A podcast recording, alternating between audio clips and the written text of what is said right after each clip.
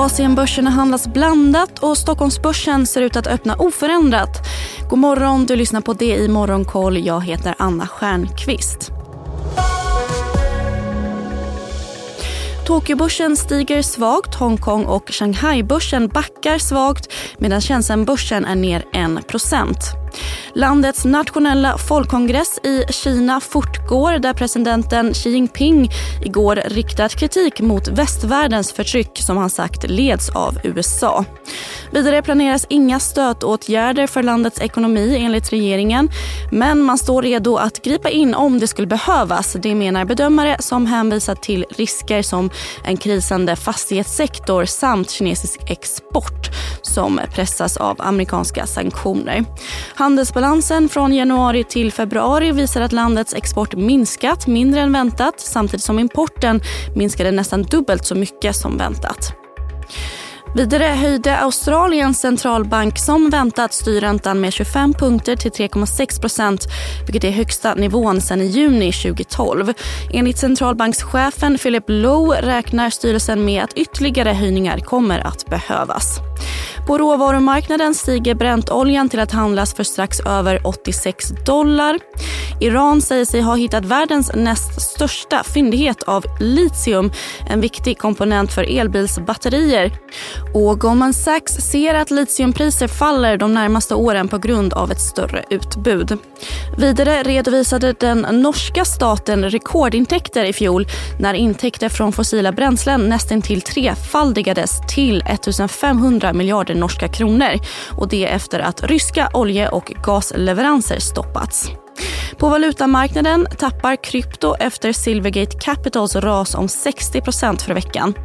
Och bitcoin handlas för runt... Har du också valt att bli egen? Då är det viktigt att skaffa en bra företagsförsäkring. Hos oss är alla småföretag stora och inga frågor för små. Swedeas företagsförsäkring är anpassad för mindre företag och täcker även sånt som din hemförsäkring inte täcker. Gå in på swedea.se företag och jämför själv.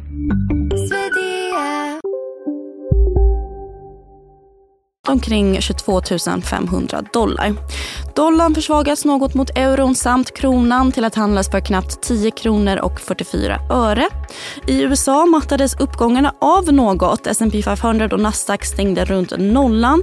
Snabbt däremot rusade 9% efter förberedelser av nya lagar för att förbjuda den kinesiska plattformen TikTok. Meta ska säga upp ytterligare tusentals anställda, eventuellt redan denna vecka, rapporterar Bloomberg. Och Tesla har återigen sänkt priser nu på några av sina premiummodeller. Aktien backade 2% Apple däremot lyfte ungefär lika mycket efter att Goldman Sachs återupptagit bevakning av bolaget med rekommendation köp. Så Sverige. Paradox lanserar en uppföljare till sitt mest sålda spel, City Skylines 2.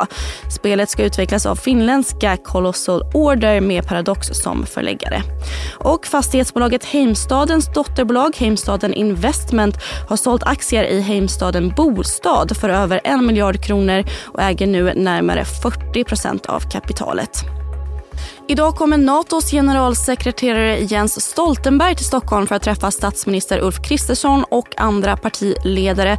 Vidare rapporterar lastbilstillverkaren Scanias ägarbolag Traton vars aktie handlades upp 6% inför rapporten igår och har stigit sex handelsdagar på raken nu. Bolaget rapporterade ju även starka leveranssiffror i januari. Och så rapporterar SKFs tyska konkurrent Schaeffler även i handlaren Zalando. Flygbolagen Finnair och SAS presenterar trafiksiffror siffror efter Norwegians som kom in starkt igår.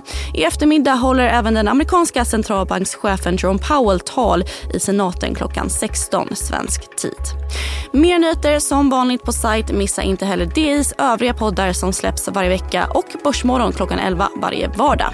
Det är tisdag den 7 mars. Jag heter Anna Stjernqvist.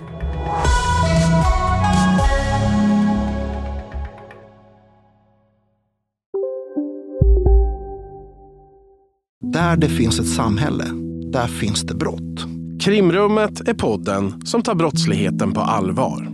Jag bjuder in landets ledande experter och tar upp aktuella rättegångsfall för att begripliggöra den kriminalitet som kryper allt närmare. Du, alltså, du kan knäcka ett eller några gäng, men det kommer komma nya och så kan vi knäcka dem sen. Men att du ska knäcka allt forever, det kommer aldrig ske. Det är infinite game. Lyssna på Krimrummet, en podd från Expressen med mig Kim Malmgren.